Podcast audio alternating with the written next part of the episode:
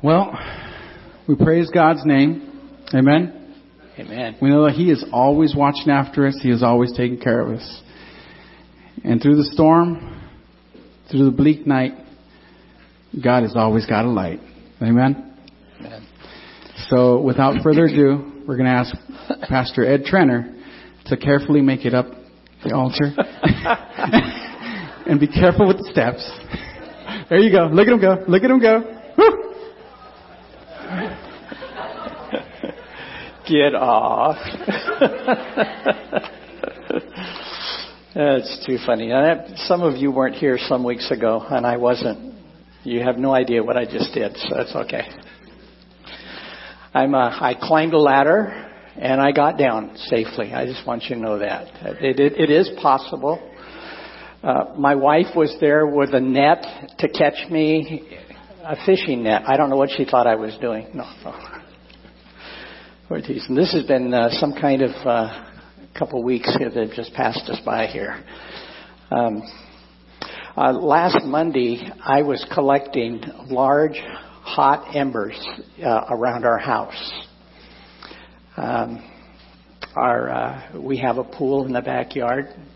I would say it came with the house. Um, I wanted to fill it in, but the kids didn't, so they filled it with themselves. But the pool was absolutely black with ash. Um, we live about five miles from the fires that happened in Anaheim Hills and Orange, and um, my our daughter, middle daughter, is a school teacher, uh, elementary school teacher, and two of her kids' uh, families. Uh, one next door neighbor's house was gone, and uh, their one another one, their house was pretty pretty well damaged in the, in all of that. It's just tough times. We have friends from uh, Santa Rosa that were with us uh, last uh, Friday. Uh, went home Sunday afternoon back to Santa Rosa Sunday evening. Uh, at two o'clock in the morning, they were rousted and evacuated, and by noon, their house was gone. Uh, they were among the 1,500 houses that uh, that uh, were burned down in Santa Rosa. There's a lot of trying times in people's lives. And somewhere in all of this that's really close to us now, we've lost track to the fact that there have been uh, two major earthquakes in central Mexico uh, with great damage in the city of Mexico, uh, Mexico City, the capital.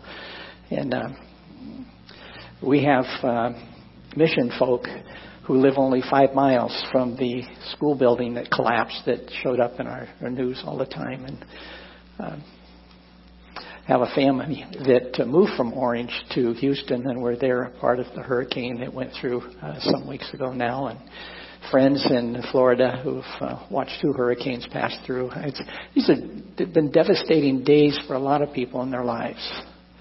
Uh, it all represents a lot of change for them. And I kind of want to focus my thoughts here with you this morning. About how do we how do we process change? How do we how do we deal with the things that aren't what they were?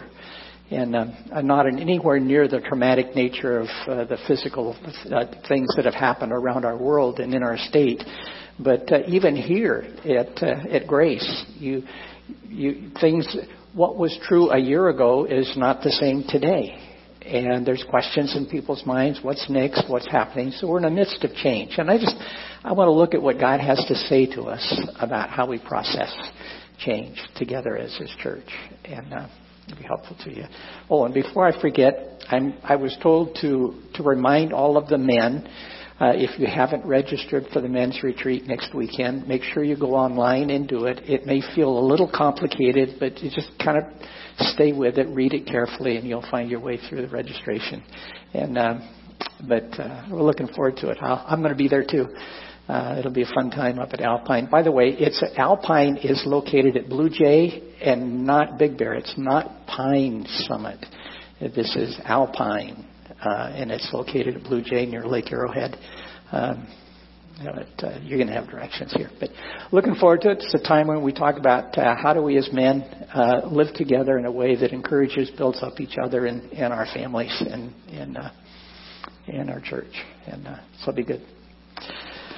So change. Uh, sometimes it's um, it's welcomed. Sometimes we work to make change happen.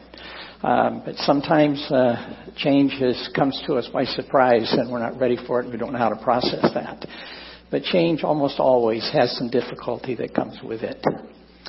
Uh, some thoughts from Scripture have been helpful to me in these days, particularly in our lives and in the lives of our friends. Uh, Psalm 46, verse 1 says, God is our refuge and strength, a very present help in trouble. Therefore we will not fear, though the earth should change, though the mountains slip into the heart of the sea. Psalm 62, verse 5. My soul, wait in silence for God only, for my hope is from Him. He only is my rock and my salvation, my stronghold. I shall not be shaken.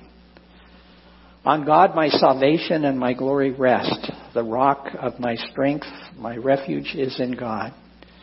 Trust in Him at all times, O people. Pour out your heart before Him. God is a refuge for us. And Paul tells us in his letter to the Philippians, be anxious for nothing. I don't know, can we, can we define nothing? Uh, it's just nothing except this and this and this. Uh, is except come, is that parallel, is that come together with the word nothing? Uh, nothing is nothing, right? Not anything else. Is that, that? Be anxious in nothing. But in everything, and not just some things that are convenient or some things that we think God can do, but in everything, by prayer and supplication, that's praying with earnestness, with thanksgiving, let your request be made known to God. And lest we lose track of something that was really significant in this, uh, don't be anxious about anything, but in, by in everything, by prayer and supplication, with thanksgiving. When you ask somebody for something, do you say thank you at the time when you ask? No, you say thank you when they've done what you've asked, right? So when I pray and ask God for something, He says to do it with thanksgiving. He's telling me, believe me, I'm going to do it for you. So do it with a heart of expectation, anticipation that, that I'm going to answer you. So in everything, by prayer and supplication with thanksgiving, let your requests be made known to God. And the peace of God, which surpasses all comprehension, doesn't make any sense sometimes. The peace of God, which surpasses all comprehension, will guard your hearts and your minds in Christ Jesus. Uh, these passages have uh, flown through my head and my heart a lot in recent weeks. And out of my mouth as I seek to be an encouragement to those who have lost, those who've had difficulty. A week and a half ago, my sister, who's 10 years older than me, uh, ended up in the hospital uh, in ER uh, with extreme uh, pain in, in her chest and abdomen. And uh, and she had major surgery two days later.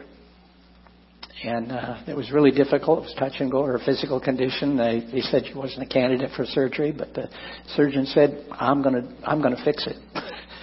and he did, and she's recovering well. And she came home yesterday and uh, to live down in Escondido. But just through that whole process of, you know, there's, there's, it's a touch and go. They're going to stay with me. They're still going to be with us for a while. You know, and those are all questions that come to us at difficult times. Somewhere in all of those difficult times, God has not changed. He's still the creator of all things. He's still the one who knit you together in your mother's womb. You are His individual creation. And He knows you. He knows your name. He knows what's in your mind. He knows what's, what's stirring inside of you that you can't even put into words. He knows us intimately and He loves us. These things, these promises, these perspectives help me process change that uh, comes my way. How we respond from our heart in difficulties affects what we do or don't do. I either have courage or I retreat and run. I have confidence or I shake in fear. I have peace or I'm anxious. I'm submissive to God or I'm rebellious. I trust or I distrust. I have clarity or I have confusion. And all of those contrasts revolve around what's the condition of my heart and where is my heart. And is my heart in the Lord and confident in Him? I can rest in Him. I know my life is temporary. I, that's really clear. I think I've got. I, I, my dad lived to 96, and I'm sure I'll live well past him because I'm much healthier now than he was at this age. But he doesn't ride a bicycle, and he didn't climb ladders. but I fully expect that um, I'll live well past 100 in in my life. But I may not make it home today because we are temporary. But my relationship with God is not temporary, nor conditioned on my physical health or posture and position in life today. I am eternally His. All of us are through our faith in Jesus and what He did for us on the cross. So it's perspective. Where's my focus? Where's my heart? I think Solomon grabbed a, a, key thing when he wrote in Proverbs uh, chapter 4, verse 23 Watch over your heart with all diligence, for from it flow the springs of life. Where's your heart? Keep it close to the Lord. Change is, um, it's helpful for me when I can see change as a transition. It's not change from this is the way it was and this is the way it is. It, it feels too closed, opened, uh, shut down. Uh, it feels more final to me. But if I can understand change as a transition from what was to what will be, it's it's a transition. It's not a black and white kind of uh, experience in life, but it's a transition, and it's helpful to me when I can see the big picture that God sees and I can see what is changing now. I can see how it's a transition from something that was to something more that God is going to do. And I suggest that is true for you here at want Grace. What was is different.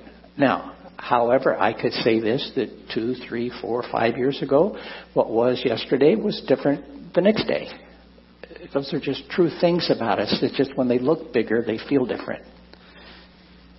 So right now you're in, in, a, in, in a leadership focus kind of thing. Where are we going? What are we doing? And what's happening? And all these kinds of things. And I just say, it's a transition that God's got. And it helps me to understand the transition in the big picture. And there are four things I want to give to you real quick here. And that uh, we can count on from God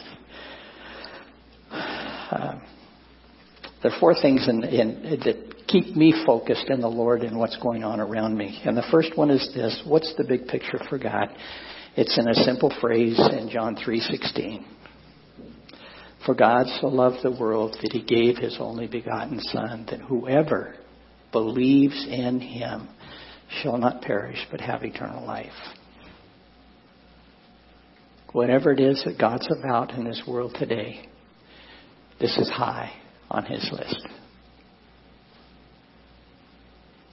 Everything in history in relationship to Israel, everything that took place in the coming of Jesus and his life and his death and all that followed in the church, focus on one thing people reconciled in their relationship with God through his Son.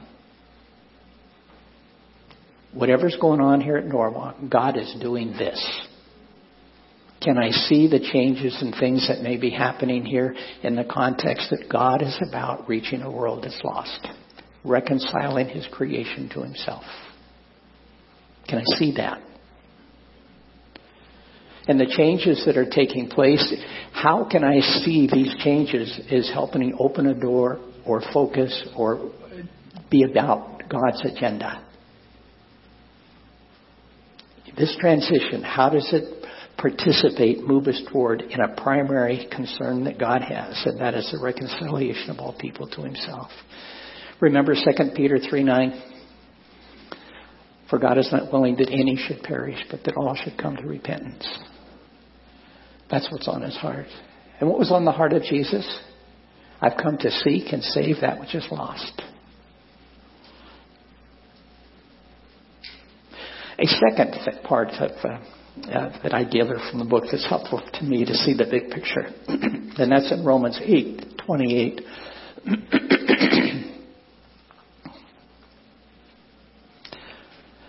And we know that God causes all things to work together for good for those who love Him and to those who are called according to His purpose. It's a big picture. Whatever's going on, God's creating a good thing there for those who love Him and are in alignment with His purpose. God's working out a good thing here. And you can count on that. That's part of the big picture. When things don't make sense to me, I know that God's going to work a good thing out of this. It's a sense of hope and stability, confidence for me.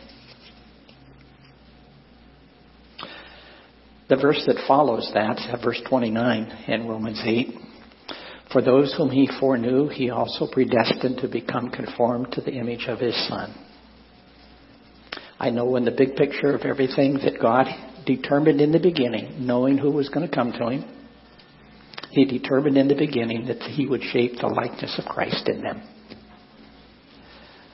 So regardless of what the situation may look like, I know that God's about the lost.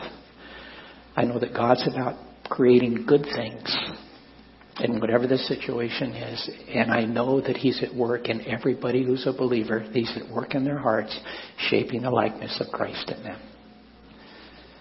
Now, I have learned in life, I'll put it this way, I've observed in life that God's shaping process has usually come through difficulty. I feel more like a piece of uh, marble or granite being chiseled. Uh, but I see what God's doing in my heart and the lives of other people who are saying, okay, God, do what you're going to do. I welcome the likeness of Christ in me. Can I see the big picture of that?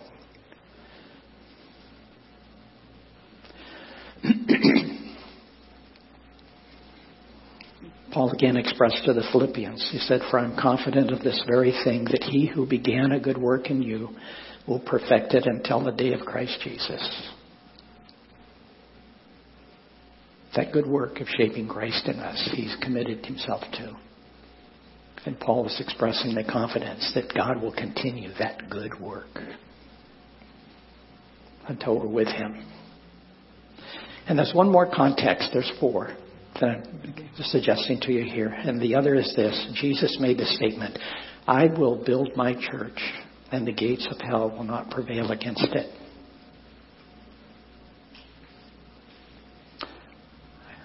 Big picture.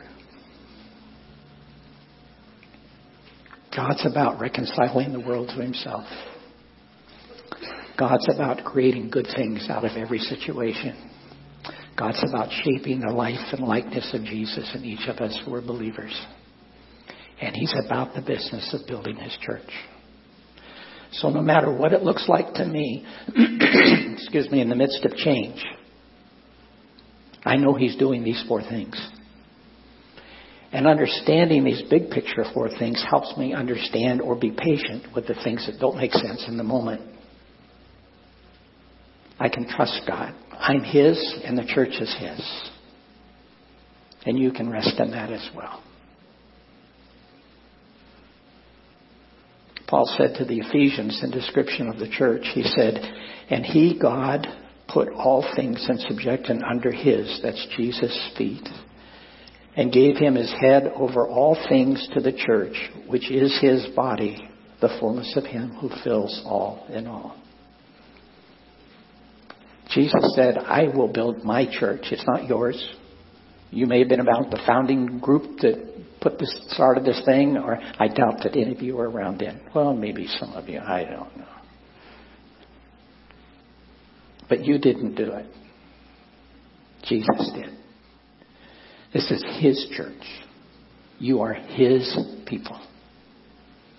It's just helpful to hang on to that perspective. And that God gave all authority to Jesus, it said in this verse, right? Put everything under his feet, under his authority, and made him head over all things to the church. You and me and him. so Jesus is the head of his body, the church. He's calling us, everyone, to himself, conforming us to the image of his son, bringing good things out of difficulty, uh, building his church.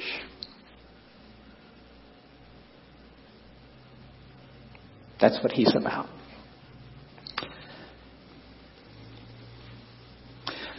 The church, uh, the body of Christ, is not unlike a human body, even described in Scripture that way for us. Uh, we can be healthy or unhealthy. We can function well or not. We can be whole or handicapped. And physically, we need an annual checkup. At least that's what the doctors tell us. And uh, so far in life, that's been a pretty good thing for me. Uh, and I'll always walk away with the same instruction diet, exercise, and rest. And meds. I don't know that comes along with it too, I guess. but I think it's same for the church too. I think every once in a while we need to take an assessment of where we're at in our relationship with the Lord, what He says He's about as His church. Uh, taking a, an assessment of our own heart and life. Is it in Him and dependent on Him, submiss, submissive to Him? Are we walking with Him in this? Are we acknowledging that this is uh, His church? We are His church. Are those things clear in our head and is our dependence on Him? Are we looking for answers from Him? Uh, are we creating our own solutions? Uh, those are all things that are, you know, we have to do a checkup, I think, every once in a while. I, I found also in life, lived long enough to know that the human nature has an automatic bent to want to be in control of every situation, starting with my own heart and life. And that's where the rebellion is. By the way, that's what keeps me from walking in the Lord in the first place. And there's a point in time in which I have to submit and say, God, I'm sorry. I I uh, I need you and I want you, and I know I'm yours. Uh, I need your grace and your mercy. I need your forgiveness. And I believe that Jesus died for me. He took all the judgment that could come against me. I believe that. There's a submissive heart that begins in our relationship with Jesus. Is that fair? And then he expects us to live our life like that. Continue to live our life in that kind of relationship with him.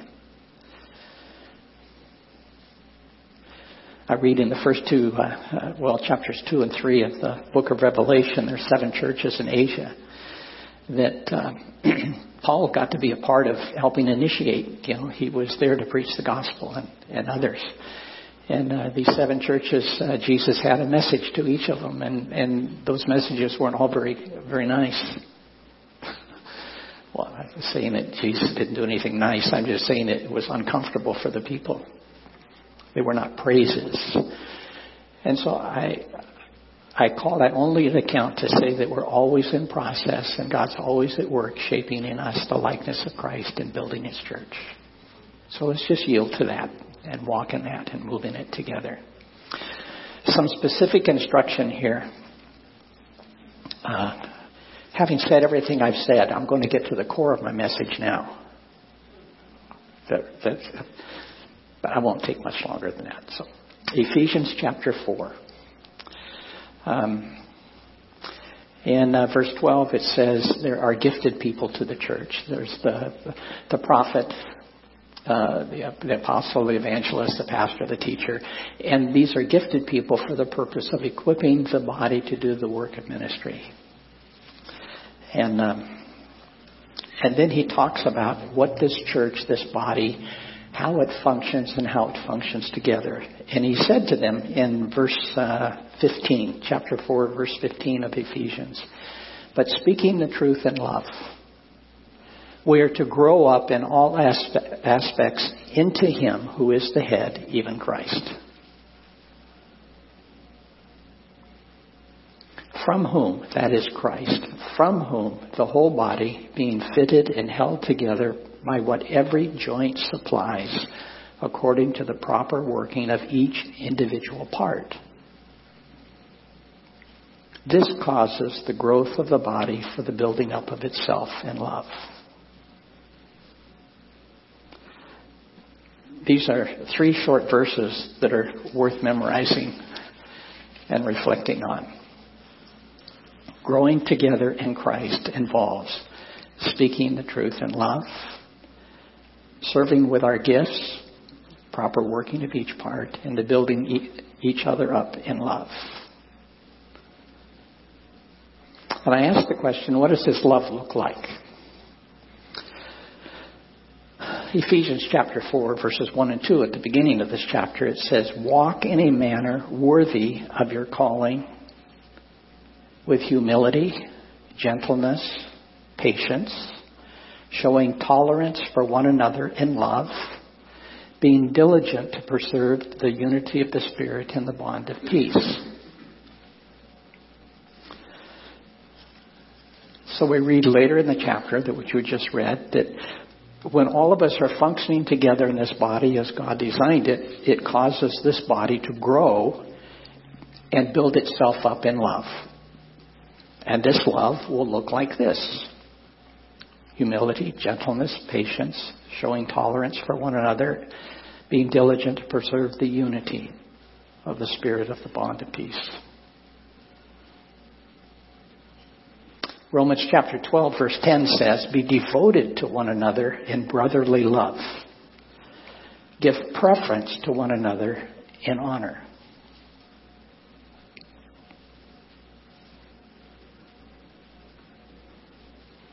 Seems like I keep coming back to Philippians. Again in Philippians chapter 2 verses 3 and 4. Do nothing from selfishness or empty conceit but with humility of mind, let each of you regard one another as more important than himself. Do not merely look out for your own personal interests, but also for the interests of others.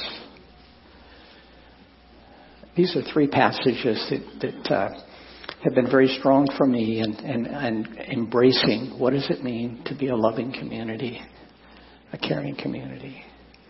And how can I participate in that? What am I doing that's contrary to that that I need to adjust?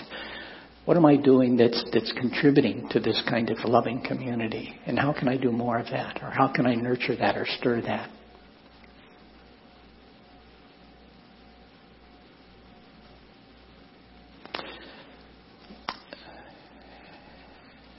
Verse 4 there says, Do not merely look out for your own personal interest, but also the interest of others.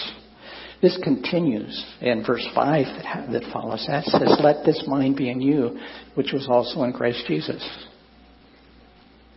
So he used Jesus as an example. And the verses that follow said, even though he was equal with God, he didn't grasp that. He didn't hang on to his position as equal with God and the Father. But he emptied himself and came and took on the form and shape of, a, of another human being as a servant. And he came to serve and to offer his life a ransom. He said, let that be the attitude in you. As a body that loves one another and loves the Lord, come with a heart and a life that's open, that just says, I'm here to give it. I'm not here to hang on to it, to grasp it and demand it and to own it. I'm here as a servant to Jesus, a servant to the body, a servant to each other. Let this attitude be in you. In Ephesians chapter 2, it's helpful to remember, but now in Christ Jesus, you who formerly were far off have been brought near by the blood of Christ. You who were a long ways away from God have now been brought near through the blood of Christ, that is through his death so that he might reconcile them both, in this case referring to the Jews and the Gentiles, uh, but to reconcile them both in one body to God through the cross. God reconciled us to himself through the death of his son. And that's a cue to us, it's a model to us, it's an example to us to understand the way we come to reconciliation with each other is through death. regarding someone else is more important than myself. Having an interest in what other people, what their interests are, not just my own. And I think this follows in what Jesus said to his disciples in, uh, in Luke 9:23. If anyone wishes to come after me, he must deny himself and take up his cross daily and follow me. When you and I practice that in our heart and our mind, give thought and energy to it on a daily basis. This life, my life, is not about me. It's about the Lord. And how can I represent Him? How can I serve Him? What do you want to do in me or through me today? What do you want to shape in me? Can I come with that heart and an attitude and see what God might do in my life? I can tell you this that if I have something against you personally, until I come to this place, I can't resolve the difference. All I can do is demand my way. But when I come with a heart that uh, denies myself, let this person die, hang it up on the cross, let it die, and do what Jesus called me to do and what Jesus calls me to be. That's how I live in a body and a relationship. I can be really weird at times. I know you, you don't. You you know me somewhat. Some of you understand what I say, but uh, Carla lives with me uh, for 53 years now. But you knew me almost 10 years before that, so you knew better. But I say this only to say Carla knows what I can be, and I will say things to her or say things out loud around her that I wouldn't say anyplace else because I, I would be embarrassed if I did. But it's in me, and so she has to weather these kind of statements on occasion, usually on the freeway. But uh, the uh, but but she is gracious to remind me every once in a while that. Uh, uh, there's probably reasons why people do what they do. Um, where's your focus? Where's your trust? There's things that she does that she's subtle about it because she's gentle. Well, sometimes she has to use a sledge. And I think sometimes God has to do that with us too. But that's uh, all I'm saying is that reconciliation happens when I regard others as more important. When I get my when I get my focus off myself, when I get my focus on the Lord and on other people, I'm a different person.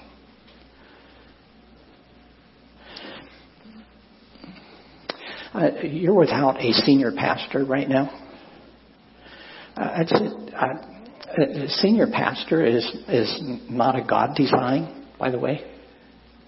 I, I'm not finding that in Scripture. It is a cultural thing for us to have a senior pastor. I think it's biblical that there's leadership in his church. But it's interesting that uh, he calls those leaders elders. He calls them shepherds. He calls them overseers. And it's interesting that those three words are used interchangeably all throughout the New Testament. And it's interesting that anytime he identifies leadership in the church, it's always with a plural word. This isn't in my notes. I don't know. It's just it's here and I'm saying it. That you're without a senior pastor right now, but you're not without leadership. Number one, who's the leader here? Jesus, God. He's the head, and we're the body parts. And some of the body parts have responsibility, and we would identify them with the word leader here. But Jesus is still our head. And you have leaders here. You have people who have spiritual maturity and life and experience and walk and knowledge of the scripture and who can stand and teach to you and have been. You're not leaderless. I just needed to say that to you. I do think that it's a, a good thing to have someone who can do that full time. And I think that's the advantage of having a pastor who's here full time. Because all of the elder leadership almost all have other things that involve and engage their life. But somewhere in this, I need to understand that uh, Jesus is the head of this. and want to keep my focus in Him. I had another statement in here I didn't say to you before about how we reconcile with each other. Uh, die daily, follow me. But it says, a dead man, when I regard myself dead, a dead man has nothing to promote or nothing to protect. When a body's lying in a coffin, it's irrelevant. So when I take a posture mentally by choice that I die, I set myself aside, I have nothing to, I have nothing to promote. I have nothing to protect. I'm here to serve. That's just God's posture for us. There are four images in the scripture of the church. Uh, they're pretty simple. Ephesians 2. So then you are no longer strangers and aliens, but you are fellow citizens with the saints and are God's household. You're God's family. You came to faith in Christ and He gave you the right to be called the child of God. And we can address Him as our Father. We are family. Second picture uh, we find also in the verses that just follow that, uh, Ephesians 2, uh, 20, uh, 21, 22. He says, having been built on the foundation of the apostles and prophets, Christ Jesus being the cornerstone, in whom the whole building being fitted together is growing into a holy temple in the Lord, in whom you also are being built together into a dwelling of God in the Spirit. So we have the imagery in the scripture that we're a family, and we have another image here that we're a temple that's being built. And in 1 Peter uh, uh, chapter 2, it says that we are living stones in this temple that's being built. And then a third image that we have here is uh, for, and I'm looking at Romans chapter 12, 4. For just as we have many members in one body and all the members do not have the same function, so we who are many are one body in Christ and individually members one of another. So another picture we have here of the church is that we're a body. Jesus is the head and we're the body parts. Some of, some of you here are feet and some of your hands and some of your hearts pumping, and some of your breathing some of you are walking. You know, we'll have a function in this body. And the fourth picture that we have here in Ephesians is in chapter 5. It says, For this reason a man shall live, leave his father and mother and shall be joined to his wife, and the two shall become one flesh.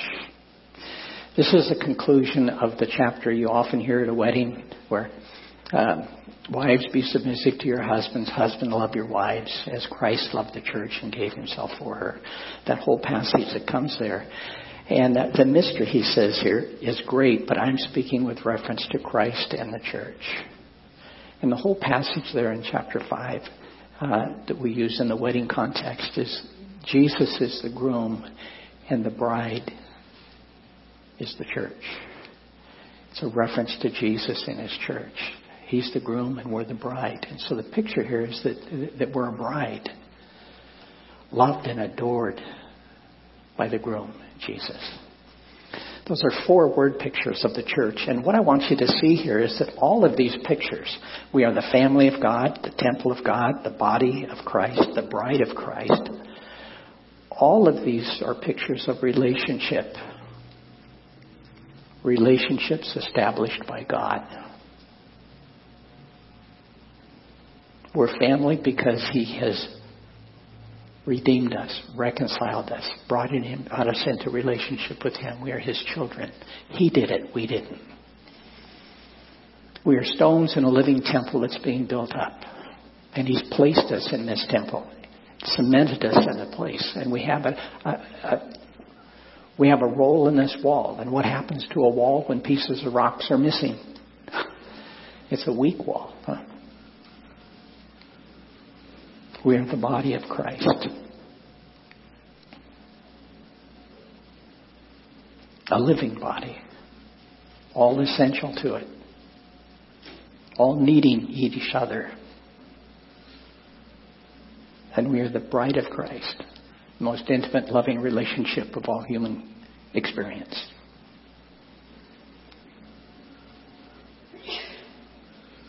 God's about relationships, restoring them, reconciling them, building them up, growing them. In these four pictures, the family, the person is valued. To the temple, the fit is valued. Are you in place? In the body, it's your involvement, your contribution with your giftedness that's valued. And with the bride, it's love and loyalty to the head and to each other that's valued.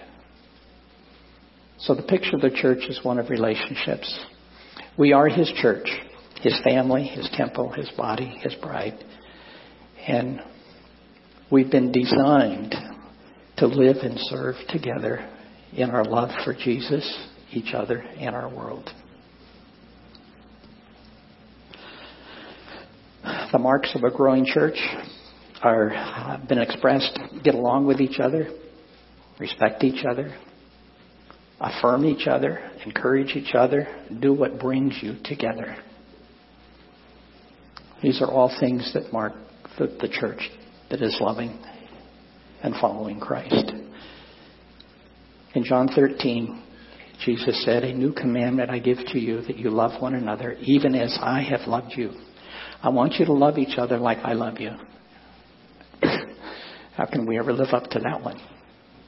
But he calls us to that standard that you also love one another. By this, all men will know that you are my disciples if you love, have love for one another.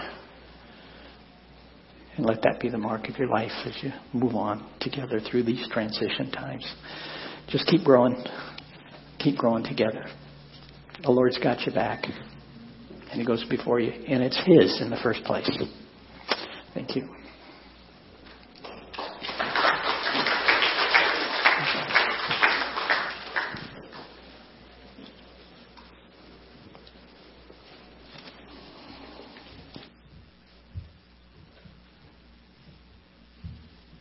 God is good.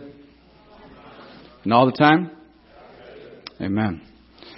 So in the rough times, and the good times, and the happy times, and the sad times. That's all encompassing. How's it go? All means all. God is good. Let us pray. Dear Heavenly Father, we thank you because you have brought your word for our lives today, Father God. You chose each phrase, each statement to impact each one of us in here, Father. To make a change in our lives so that your name be glorified, so that your light be shined, so that your love be felt.